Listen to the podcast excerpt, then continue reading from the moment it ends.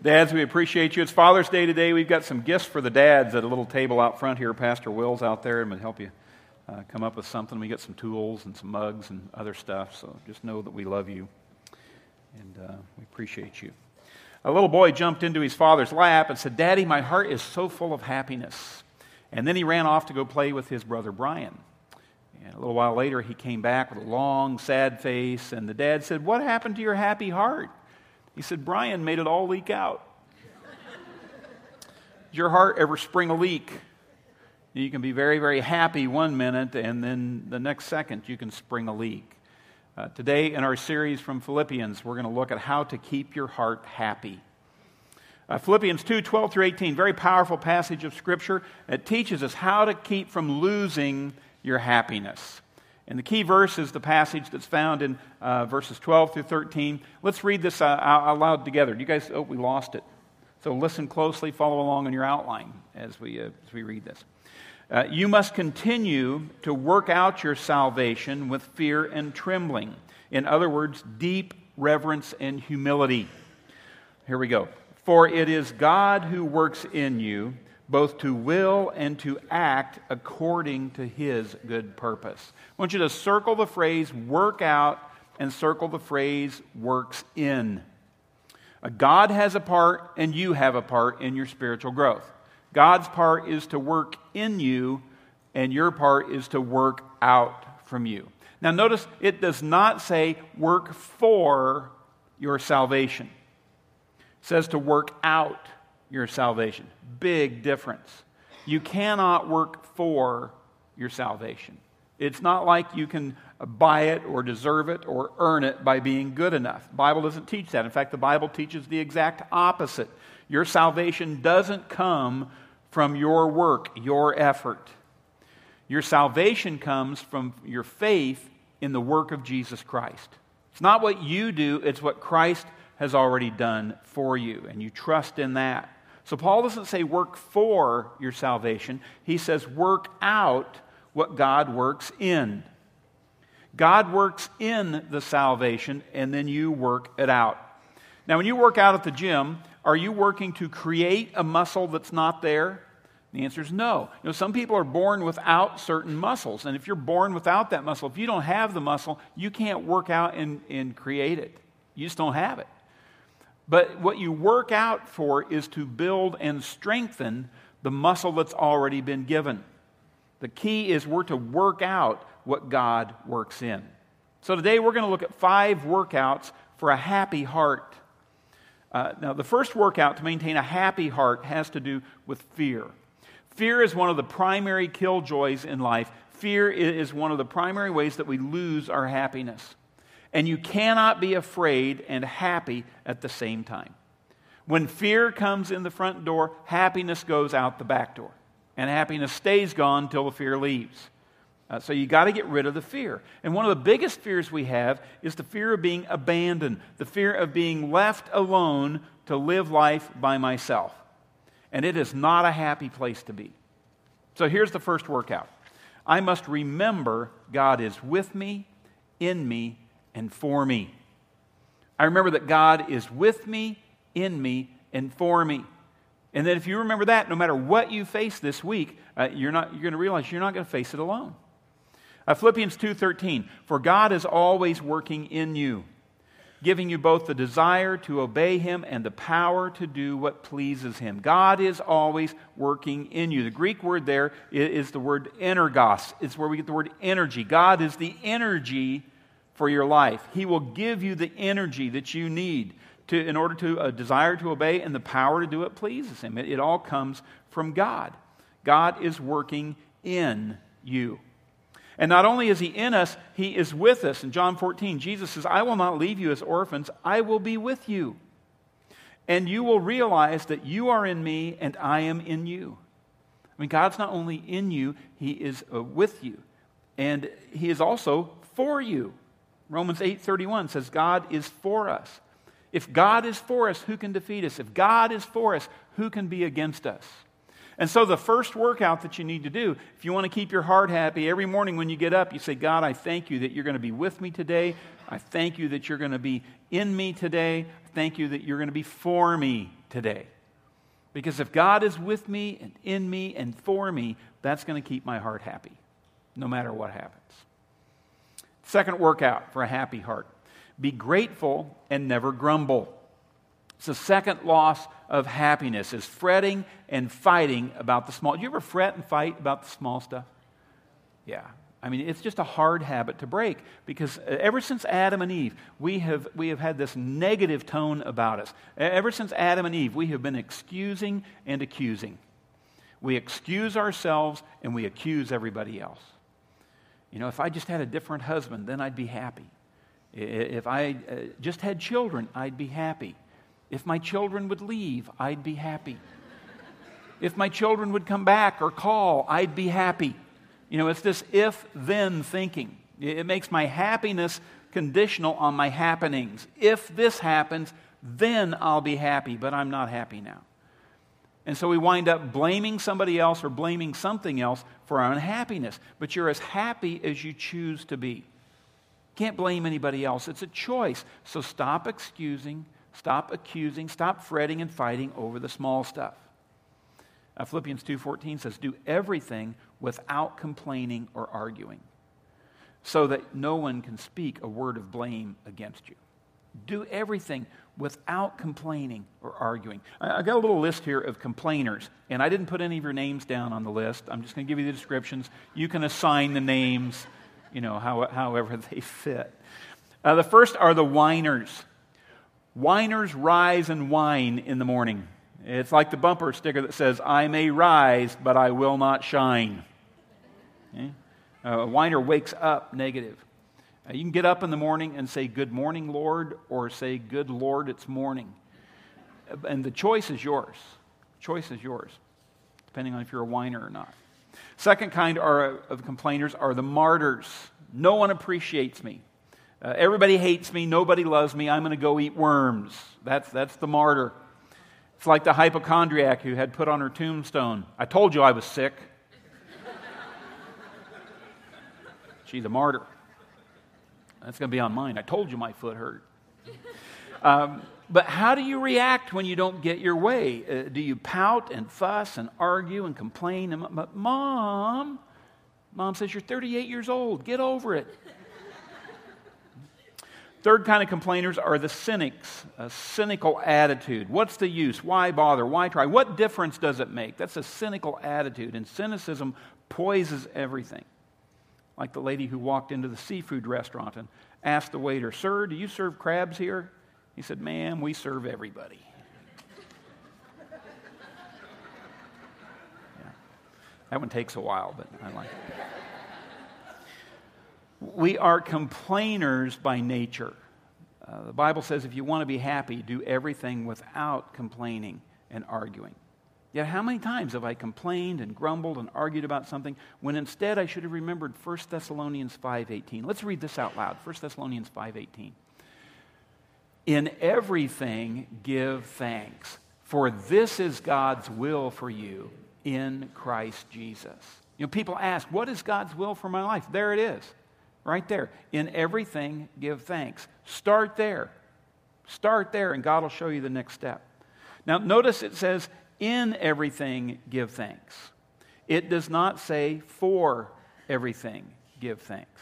I mean, there are some things in life, a lot of things in life, that, that I shouldn't be thankful for. I, I, mean, I'm not thankful for war and crime or cancer or poverty or injustice. There's a lot of evil in the world that I'm not thankful for. And the Bible doesn't tell me to be thankful for that stuff, it says to be thankful in everything. Now, how do I do that? Well, I can be thankful in a situation because I know Romans 8:28. Romans 8:28 says, "In all things God works for the good of those who love God and are called according to his purpose." You know, it doesn't say everything is good. It says God works in all things for the good. So in everything, I can give thanks because I know if I respond correctly, God can turn crucifixions into resurrections. If I respond correctly, God can turn tragedy into triumph. He can exchange ashes for beauty. So be grateful and never grumble. Now, do you think you would be happier in life if you grumbled less and complained less? The answer is yes. then why don't we do it? Because it's not just a matter of knowing it, it's a matter of you've got to do it. You've got to rely on God to give you the power to stop it. Third exercise to maintain a happy heart. This one's a big one. I must keep my conscience clear. Keep my conscience clear. One of the things that causes us to lose our happiness is feeling guilty or feeling ashamed. You cannot be guilty and happy at the same time. To be happy, you've got to get rid of guilt. Philippians 2:15 You are to live clean and pure lives as children of God in a broken and corrupted generation. That was written 2000 years ago. Generations are still broken and corrupted, aren't they? You know, human nature doesn't change. Everything else may change, human nature remains the same. And Paul says you are to shine like stars lighting up a dark world. What a beautiful image. You know, you are to live such a clean, pure uh, life of integrity and authenticity that when people look at you, you just light up uh, like a star. You know, uh, uh just like diamonds uh, shine brighter uh, against a black backdrop as the world and culture becomes darker and darker. Christians are to shine brighter and brighter. Psalm 119:1 Happy are those who live pure lives. Happy are those who live pure lives, who follow the Lord's teaching, keep his rules, and try to obey him with their whole hearts. Jesus said it like this Blessed are the pure in heart, for they shall see God. You know, the word blessed there is the word happy. Happy. You're happy in your heart uh, when you have a pure heart, a clean heart. Now, Psalm 32 1 tells us what to do when we don't have a clean heart, because that's our problem. it says, What happiness for those whose guilt has been forgiven. Circle the word forgiven. What joys when sins are covered over. And it doesn't mean covered over in that they're hidden. And it's not that you keep it hidden, they are covered over with the blood of Jesus Christ. They're wiped out with the blood of Christ. What relief for those who have confessed, circle confessed, confessed their sins, and God has cleared their record. Happiness, joy, relief, those are the things people are looking for. And the Bible says it comes from purity. What happiness, what joy, what relief for those who have confessed their sins and God has cleared their record. You want to keep a clear conscience. When you sin, admit it. Admit it. Confess it. Forsake it. Turn from it. When you fall in the mud, don't wallow in it. Just admit it. Ask God to pull you out of the mire, set you on the rock, clean you up. If we confess our sins, He is faithful and just to forgive us our sins and to cleanse us from all unrighteousness. It, that pure heart comes out of confession and it leads to a happy heart. Fourth workout memorize God's word and live it. You know, I've told you many times before that you, if you are acting sad, it's because you feel sad. And if you feel sad, it's because you're thinking sad thoughts. Because our thoughts determine our feelings, and our feelings determine our actions. And so, if you want to change your sadness, you got to change your mind, renew your mind, transform your mind. How, how, do I wash those sad thoughts out of my mind? Well, the Bible talks about the washing of the water of the Word. You wash your mind with the Word of God. Now, this is, this is the opposite of worry. When, when you dwell on a, on a problem, does it get smaller or bigger? When you worry about something, does it get smaller or bigger? Worry always makes it bigger. The more you worry about it, the bigger it gets. And worry is when you take a negative thought and you think about it over and over and over. That's called worry. Meditation is when you take a passage of Scripture, you take a positive thought from God's Word, and you think about it over and over. That's meditation. And God has promised many wonderful things for people who meditate on God's law, meditate on God's Word, and then do it. See, the meditation causes you to do it, it flows out in application, in action. Now, I want to talk to you just for a minute about this memorization meditation thing because th- this is extremely important, extremely important in the Christian life, but it does not have to be a big deal. Don't make this harder than it is. Uh, don't th- make this such an intimidating thing that you don't do it. Just keep it simple. You know, sometimes you mention memorization to people, and they, I can't memorize and just freak out. Or you mention meditation and they think it's some big spiritual thing, and I'm not that spiritual, I can never do it, and they just give up. Don't do that. Here's what I recommend. At some point in the day, read a passage out of the Bible. Maybe first thing when you get up, maybe at breakfast or during break or lunch or in the afternoon or in the evening or right before you go to bed. Just pick a passage of Scripture and read it. And uh, you might even set a goal just to, like uh, with this sermon series, to read through uh, Philippians. Just read a little bit every day. You can read a chapter of the Bible. Most times you can read it in about five minutes. Doesn't, doesn't take a lot of time. But you just pick a book of the Bible and read in it. Stick a bookmark in there and just kind of march through it. And you know, you may do Philippians. You might want to read a chapter a day of Proverbs. Pastor Don in Rockbrook for Kids has the kids this summer reading a chapter of Proverbs every day. There are 31 chapters in Proverbs. If you read chapter 1 on the first day of the month, chapter 2 on the second day, and so on, you can read through the, the book of Proverbs in a month. And so your kids are doing it. You may want to jump in there and, and, join them. But just pick a book of the Bible, read a little bit of it every day. And then as you are reading, look for a verse that stands out. I mean, you'll be reading a passage and a, and a verse will just jump out at you. It, it'll, just, it'll just touch your heart. And when that happens, highlight that verse, underline it. I encourage you to write it down on a three by five card or a post it note or at today's day, maybe you want to text it to you on your phone. Do something so you have access to that verse through the day. You've got access, you can readily see it and read it through the day. And then that becomes your theme verse for the day. And you just read it over and over. You think about it through the day. You let that verse wash over your heart and mind. You let it influence your decisions for the day. You know, we make a big deal out of memorizing verses. Memorization's scary. You know, people throw up their hands and quit with memorization. My goal has, has become not memorize, I don't want to memorize a Bible verse. I want to familiarize a Bible verse. I want to be, I don't have to know a verse word for word in order uh, to know what it says. I don't have to know a verse word for word in order to do it. I just have to be familiar with it and know what it says. And so now why is that important to do? Look what Philippians 2:16 it says hold tightly to the word of God. Hold tightly. You've got to hold tightly to the word of God. And you don't have a good grip on the Bible if you're not reading it every day, if you're not familiarizing yourself with key verses and then applying them to your life. If you're not doing that, eh, you are holding lightly to the word of God. And the happiness is going to leak out of your heart. You got to hold tightly to the Word of God. Just read it, pick a verse, familiarize yourself with it, and do it. Now, why? Because uh, Psalm 119, 16 says, Your principles make me happy, so I never forget your word. I And look at that verse. Do you want to be happy? Well, obviously we do. Well, there it is. God's principles make me happy. So I never forget your word. That means you build them into your life. You are familiar with them and you live by them. Look at the next verse. Lead me in the path of your commands, because that is where my happiness is found. Okay? It says the path of your commands. It's a process.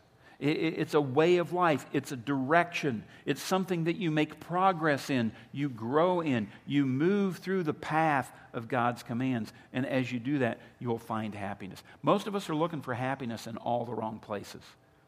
God's uh, happiness is found in the path of God's commands. Fifth workout for a happy heart use my life to serve God by serving others. If I'm serious about being happy, I must use my life to serve God by serving others. The only way you can serve God is by serving others. You can't see God here on earth. He's invisible. Can't see, see Him. Uh, how are you going to serve Him? Uh, how do you serve God? Well, you serve Him by serving others. Matthew 25, Jesus said, Inasmuch as you've done it unto the least of these my brothers, you've done it to me. You've done it to, to other people, Jesus says, you, have done it to me. He said, a cup of cold water given in his name, it, it's as if you gave it to Christ himself. So when you're polite to people, when you're nice to people, when you don't grumble, complain, or argue, when you're friendly and helpful, you give of yourself to other people, God says it's like you're serving him. You're doing those things to him. Now, how does that bring happiness into my life? Because God wired up the universe in such a way that happiness does not come from status, salary, or success. Okay? Now, those things are not bad. They're not bad pursuits. It's just happiness doesn't come from those. Just as happiness doesn't come from poverty or low status or failure. You know, happiness doesn't even figure into that equation. There are a lot of wealthy, successful people who are unhappy. There are a lot of poor people that are unhappy. The, the key is happiness comes from service. Because God wired up the universe so you are the most happy when you are giving your life away. Why? Because God wants you to become like Him. That's one of the purposes of this life, for you to become like, like Christ. And God is the most giving, generous being that has ever been. So if you're going to be like him, you need to be giving your life away in service to other people. It's the fifth secret of a happy heart. You practice service and generosity every day. Jesus said, I didn't come to be served, but I came to serve and to give my life as a ransom for many. You know, serving and giving, those two words define Jesus Christ. Those two words define what it means to follow Jesus Christ. Philippians 2:17, Paul says, "Your faith makes you offer your lives as a sacrifice in serving God." That's using my life to serve God by serving others. And then Paul, he, he gives personal testimony here. Remember, I told you that Philippians is one of the most personal books in the Bible. And so uh, Paul just lays it out here. He says, If I have to offer my own blood, and remember, he's in prison awaiting his execution. So this is a real probability. He says, If I have to offer my own blood as a sacrifice, I'll be happy and full of joy. And you should be happy and full of joy with me too. And circle the word sacrifice in that verse. Your faith makes you offer your lives as a sacrifice through serving. Sacrifice and serving are two of the keys to having a happy heart. Giving my life, giving my resources. So let me ask you where are you sacrificially volunteering to serve others on a regular basis? I mean, if you want your life to be more happy, you need to add sacrifice and serving in your life. Somehow, it's an essential exercise, essential workout for a happy heart. I was reading this week about life expectancy, uh, how long people in various careers and conditions live.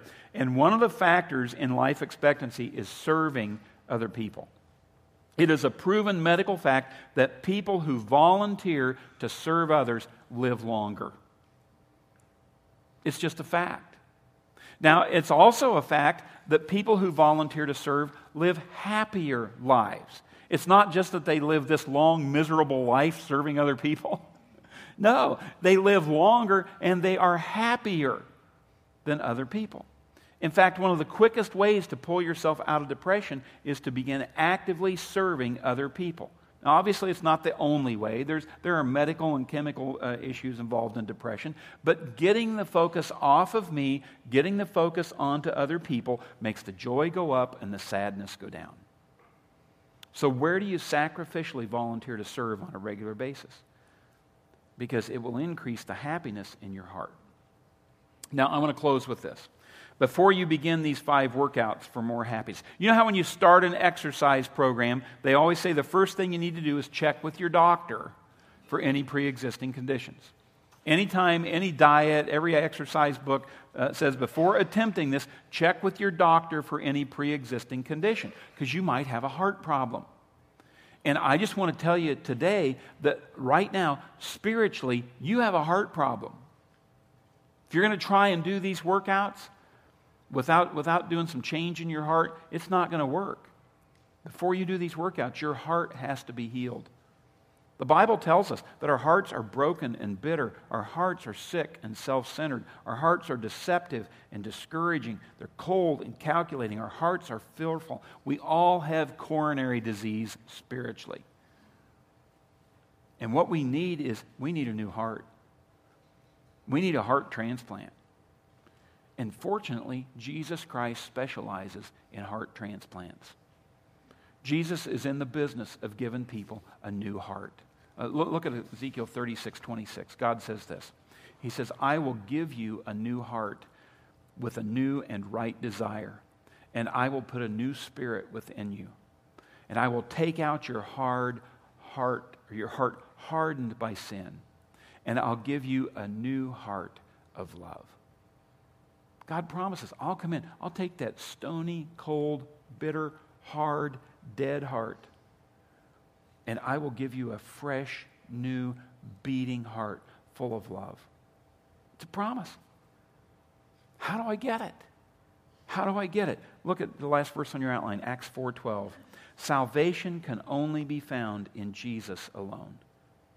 In all the world, there's no one else whom God has given who can save us. And so it starts right there. It starts with Jesus Christ and you inviting him to give you a new heart. Let's pray together. You know, it's easy to explain these five workouts, but, but if you're going to do these, before you start, God has to do a work in you before you can work out your salvation. And you may have gone to church your whole life. This may be your first time through the door. It doesn't matter. If you haven't had a heart transplant, if you haven't allowed God to give you a new heart, uh, you don't have the energy. You don't have the power, the strength, the ability to do these workouts. Salvation can only be found in Jesus alone. In all the world, there's no one else who can save us. And so I want to invite you right now, just in sincerity and humility, in this time of prayer for us, just to talk to God right now. Would you just, in the quietness of your heart and mind, would you just say, God, I need a new heart? Mine is broken, battered, embittered, fearful, and frustrated. I need a heart transplant. God, I want to become a new person inside. And so I ask Jesus Christ to come and to forgive me of my sin, to give me that new heart, that new life, the abundant life, eternal life that He offers those who trust in Him. God, thank you that I can have a clear conscience because of what Christ did for me on the cross. Thank you that, that I can have your power, your energy in my life as I trust in you. God, help me to work out my salvation, to grow to love your word and to live your word every day so that I can be happy and discover the joy that you desire for me. In Jesus' name we pray. Amen.